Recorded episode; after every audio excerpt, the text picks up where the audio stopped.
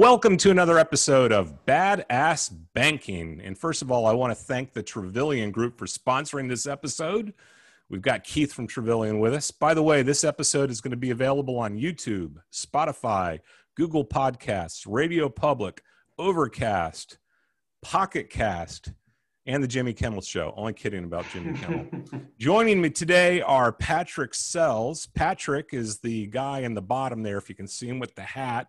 He's out in San Diego, even though his bank, uh, which is Quontic Bank, is located in New York. We're not going to go how he got there or why he's still there.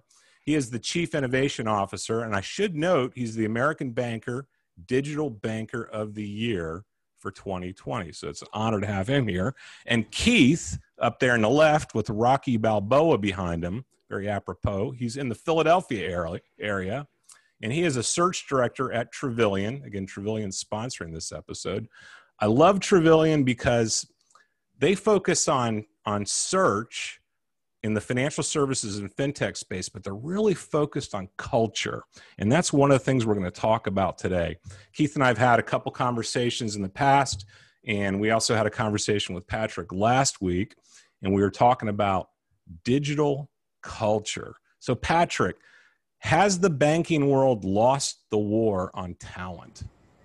Hey, Brian, it's good to be on with you. And uh, sorry for a little bit of background noise. Uh, shut off in a moment, but that's that's California living. That's called what is that? The I five behind you, the buzz of the traffic. exactly. But I think to answer your question, I think it's a pretty. I don't even know that the question needs to be asked because I think it's so obvious, right? Like, when was the last time in the last decade or two decades you heard someone coming out of college saying, "I'm going to go work at a community bank"? Right? It didn't happen. And I think what's happened then is the the generation that grew up digitally native isn't at banks; they're at other companies, and that's where we're seeing all this innovation and fintechs and happen, and banks are lagging. You know, one of the things I talk about or think about is the greatest existential threat to the industry is this: if we do not figure out how to change the culture and way we recruit, where are we going to be a decade from now? Yep. Now, Keith, I don't know about you. When I think of banking, I think of Thurston Howell the third, and um, uh, Mr. Drysdale from the Beverly Hills Billies. I, you know. Is, my, is that is that how you think too? I mean, my memories of uh, community banks, to be honest, Brian and Patrick, is uh, going with my mom Friday afternoons before you know the weekend, uh, waiting in line at some, you know, smoke-filled rooms, and waiting in line for her to uh, take out money for the weekend. Um, there was nothing exciting about it. We didn't want to go there. Me and my sister. Uh, and to be completely honest, it wasn't fun. and what's interesting about what Patrick specifically, but other innovators in community banking are doing is they're trying to make it fun and, you know, help the consumer, you know, look at it from the consumer point of view. Um, I didn't come up through banking. I came up through uh, FP&A, financial, corporate finance within companies. And we always, very innovative companies that number one was focus on the consumer. What do they want? How do we make it easy for them? And banking just never seemed that way. I know it's going in that direction, and that's what Patrick and, and other innovators are pushing, and it's great to see.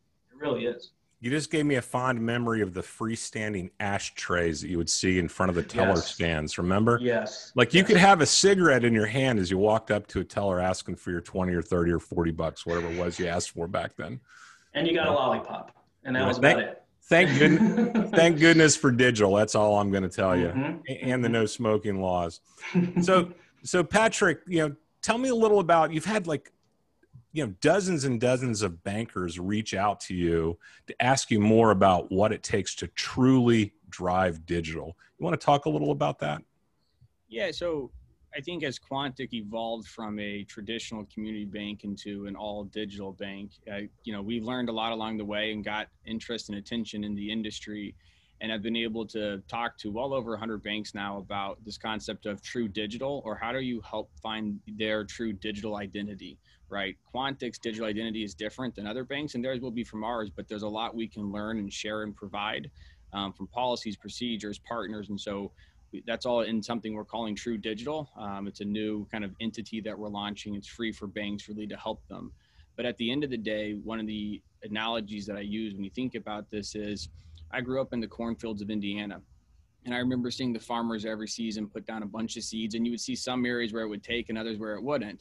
And today, there's all kinds. The seeds in the in the banking industry is technology. There's all kinds of technology available. The problem is it isn't sticking, right? A lot of banks are behind, and why is that? Because the soil isn't good. And that goes back to Brian, your first question about culture. The culture at banks need to be something. It needs to be completely changed. That to me is where the innovation needs to happen, not in the technology fix this, the technology will take and come. Yeah. So, how do we get people excited about banking uh, from a career point of view? And, and I'll open that to either of you because I, I think you probably would come at it from different perspectives. Yeah, I can I can go first here, uh, Brian. So we we actually hosted Travillian. We hosted uh, Patrick, uh, Jill Castilla, who I think you know Brian very well, um, Jason Henrichs, and Ram Emanuel from Q2 about two months ago, and the the video was, or the roundtable was specific to culture and mindset and innovation. And there was an interesting uh, topic that was brought up by Jill that once you start getting this, you know, innovative culture, people will start coming to your bank. You know, she'll put out a, a job application or a job post for, you know, chief marketing officer or, or something else, and all these resumes will come in from different industries because she's known as an innovator. She wants to, you know, bring in talent, uh, talent that's, you know, quick to quick to fail. And I know Patrick, that's a word that is not used much in banking. It's very risk adverse, uh, as you know, Brian. Um, if there's not like an outcome that you can predict that's going to be 100% or 95% successful, you'll just scrap the whole project. And that kind of goes against everything that fintechs and innovative tech companies are doing. Um, and I'll throw it over to Patrick to kind of lead off of that. But um, yeah, it was very interesting that roundtable. Yeah, you know, Keith, you're absolutely right. And the story you share of Jill is spot on. I think, you know, what what does it feel like to work at a bank? Is it fun, right? And I think so often, if you look like we're doing a study right now of all the core values of banks, and the the difference or the variance is like one percent, right? In other words, it's all blase. And really, those types of values, integrity, work hard, teamwork, those aren't core in the sense, those are permission to play. Like, no shit. If you don't have those, you're not going to have a job anywhere. You know, got to really develop core values. If you go look at tech companies or even some of the new restaurants we're seeing come out, it doesn't have to just be in technology. You see things that are inspiring, they're unique, they, they resonate with you. What about a bank culture resonates with any unique part of someone's personality? right? We got to start going there and infusing it with life, with purpose, with meaning. I think compensation has to be reset. All the money goes to the top at the board and executive level, and it's not down below. And we looked at the average pay in bank versus another companies below. Benefits are screwed up. There's no valuing of the person. I think that's one of the great things we've seen with the technology movement is, you know, how we think about paid parental leaves, for, for example. Places of value recognizes the value on the person banks by and large aren't doing this. Right, right. So do you think innovation is reframing assumptions? Yeah, so that's how I think about it in the sense of, and I can kind of share a fun personal story. I was in sixth grade, the suburbs of Richmond, Virginia, and I'd moved to a small town of 10,000 people in Missouri. And for whatever reason in this town, the cool thing to do was to shave your arms. And like, it wasn't a challenge to something. We didn't have a swim team, right? but I started shaving my arms because I wanted to fit in. And then about two years later, we'd moved to a small town in Indiana, about 2,000 people. Shaving your arms there was not cool. it was the opposite. But I learned something that there's these underlying assumptions that people hold and they don't challenge. And innovation comes when we're willing to say, what if this no longer was true? How does everything else, even if it's the same, change because of that? That is the process to me of innovation. And this is an example of we're so focused externally around technology and what's the newest code whereas there's this assumption because our culture is good who doesn't want to come work at a bank it used to be prestigious we played a vibrant role in communities i think that assumption needs to be relooked at yeah i think maybe the the three piece suit had something to do with that personally we need to ban suits from the uh, banking experience t-shirts t-shirts there you go Okay, so let's talk about the concept of vendors versus partners. I I hate the term vendor.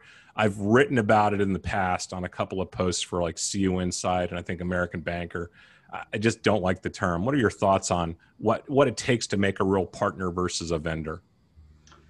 Yeah, I'll start here, Brian. So um, with banks like uh, Patrick's Bank, Quontic, uh, it, it's really understanding the culture. So if we're going to go out there and search for top talent, you know, we're, we're surgeons. We're, we're not just, you know, I like to say primary care physicians. You know, we're, we're surgeons. We want to find somebody who has the skills, of course, can do the job, hits all those boxes. But more importantly, to firms like Quontic and other innovative firms, are these people critical thinkers? Do they, you know, do they want to come in and almost have that consultant mindset to say, we can do this better. Why are we doing this? Because some people aren't. And I'm not saying that's bad or not. It really is kind of, if you came up through banking the last 20, 30, 40 years, not that much has changed. Um, some has, and some banks have really changed. But I go to a, maybe a local community bank here in uh, Philadelphia, and it is like stepping back into the 80s, except for the smoke. You know, it's smoke free now. Um, but you can make branches fun. You know, I was talking to somebody a couple months ago, and they're talking about making the branch maybe like a community center where people come and they have conferences, and they have meetings, and they do Zoom calls with clients. Uh, make it a place where it's not just transactional. Make it kind of a community hub if you're going to have branches. If you're not going to have as many branches, the customer journey, right, Patrick? It, it's all about the customer journey and making them feel like you're not just another number, that you're actually, they know what you're talking about and they have your background and they suggest products that matter to you and they understand you. And playing off your, the, the word that really resonated, this idea of transactions right? Mm-hmm. If you hear the word vendor, you just inherently think it's transactional, right? This is a third party. They, in, as long as they do their job and I do my job, I'm happy. And the moment it's not working, we move on. Versus this idea of partnership. And until I've only been in the industry for two years, I had never referred to a partner as a vendor before coming into this. It kind of took me by surprise, right? And if we operate as though our core is a vendor, as though our partners like Travillian are vendors, you're not going to get very far, right? What we need is a the sense of partnership is we need to be friends. You need to be able to text one another at night if something's going on. You need to know what's going on in each other's businesses and lives. And that's how things get done in the world, right? Nothing gets done through vendors. I hate this whole idea of vendor and then even the term because I think it speaks to what's so wrong, right? Like and I can share this story. I hated our core FIS. I was told coming into this, you're going to hate your core. And I did. I wanted to do everything possible to get away from them. And then after about a year of hell, okay, wait a minute, and started to become friends with Shelly, who's, who's our account rep there. Now, today, I'd count her a friend and FIS a critical partner of ours. But that would never have happened as long as it was a vendor as opposed to a partnership. Yeah, there's a uh, there's a guy I, I quote a couple a couple times. His name is Ted Rubin. He's a marketing consultant. He's also a CMO of a startup now. I can't recall what it is. It has something to do with photography. He says that there's this thing called R on R when it comes to relationships, both B2C as well as B2B, and that is return on relationship. You got to take the time and the energy to understand a point of pain and then work together with your customer or your client in order to solve it and create milestones and a dialogue along the way that helps you show project uh, progress. And then ultimately you have a story to tell to share with others which yields greater business and more influence. And that works if you're a bank a credit union or a you know quote unquote vendor. Mm-hmm. totally. And also things will go wrong. And if you don't have that partnership it sucks. You get stalled right? Keith and his partner Brian at Travillian Group have become partners of ours. They're friends, and we've had some false starts in some things we were looking for, and able to get on the phone to say, "Hey, man, this didn't work out, but let's talk through this." And it's not this antagonistic conversation or this feeling of like me against the world. It's, "Hey, okay, fine, I, I understand that. Let's we, we can get through this together." Yep. Yeah, that's that's candor and truth, and that comes with that kind of R on R experience. I mean, as you get, I mean, and on my own experience, a lot of the people that I've worked with over the last ten to fifteen years, from employees to quote unquote vendors, they're Facebook friends now. Now, Facebook is a sewer overall, but but it's it's. I'm not going to go there, but you know, it's it's enjoyable to see how these people live their personal lives. It, there's a um, an equation there uh, where we're all really motivated by the same kinds of things, right? We want mm-hmm. great lives, the best lives for ourselves and our families, and we enjoy our downtime. And it's good to see how you know, coworkers, peers, and vendors enjoy their downtime. It gives you something in common. I really like that. So, so Keith, tell me about this. You're working on a podcast idea. Yeah, I was actually inspired by you, Brian. Uh, oh, well, there's always one. um, we just Brian and I, Brian Love, and I really liked being on your show. I think it was one of the first episodes, and uh, kind of that whole Twitter company, you know, out there where you're just, uh, you know, going back and forth, and it's almost like a conversation. And I thought there's not really a kind of talent, emerging talent, kind of casual. I call it like almost Joe Roganish. I'm a mm-hmm. Joe Rogan fan. Very casual talent on emerging leaders within community banking, digital banking, and fintech. What's the next wave? Uh, because as you know, there's going to be a lot of retirements. Uh, there's 5,200 banks out there, community banks, and more uh, competition every day. So there's going to be a lot of opportunity. And as Patrick said, who's going to come in and kind of fill that gap? Is it going to come from outside the industry? Is it going to come from inside the industry? Um, so just giving these new emerging leaders a, a profile and also kind of going piggybacking on what Patrick said, how do we get more younger kids coming out of college or grad school really intrigued by community banking? Because the banks that we work with, like Quontic and other banks that, you know, I'll say their name later because we're really impressed by what they're doing. It is fun, man. They are partnering with fintechs, they're coming up with new technology, they're white labeling products. It's not that view of nine to five bankers hours at all. And they, you just kind of have to, Patrick's a genius at marketing, get the word out. How do you get the word out that you can be, uh, what, do, what are you, Patrick, 29, going to be 30? You can be a C level executive and a CEO, basically, of you know, a billion, two billion dollar uh, bank, maybe even larger in your 20s. There's no story like that at a JP Morgan Chase or, you know, a Goldman Sachs. It just doesn't happen. Or it's very rare. I don't want to say it doesn't happen. So there's so much opportunity and kind of, you know, coming up through that corporate world and working for large companies and smaller companies. Yeah, Patrick, you want Yeah, sorry. You wanted to add something?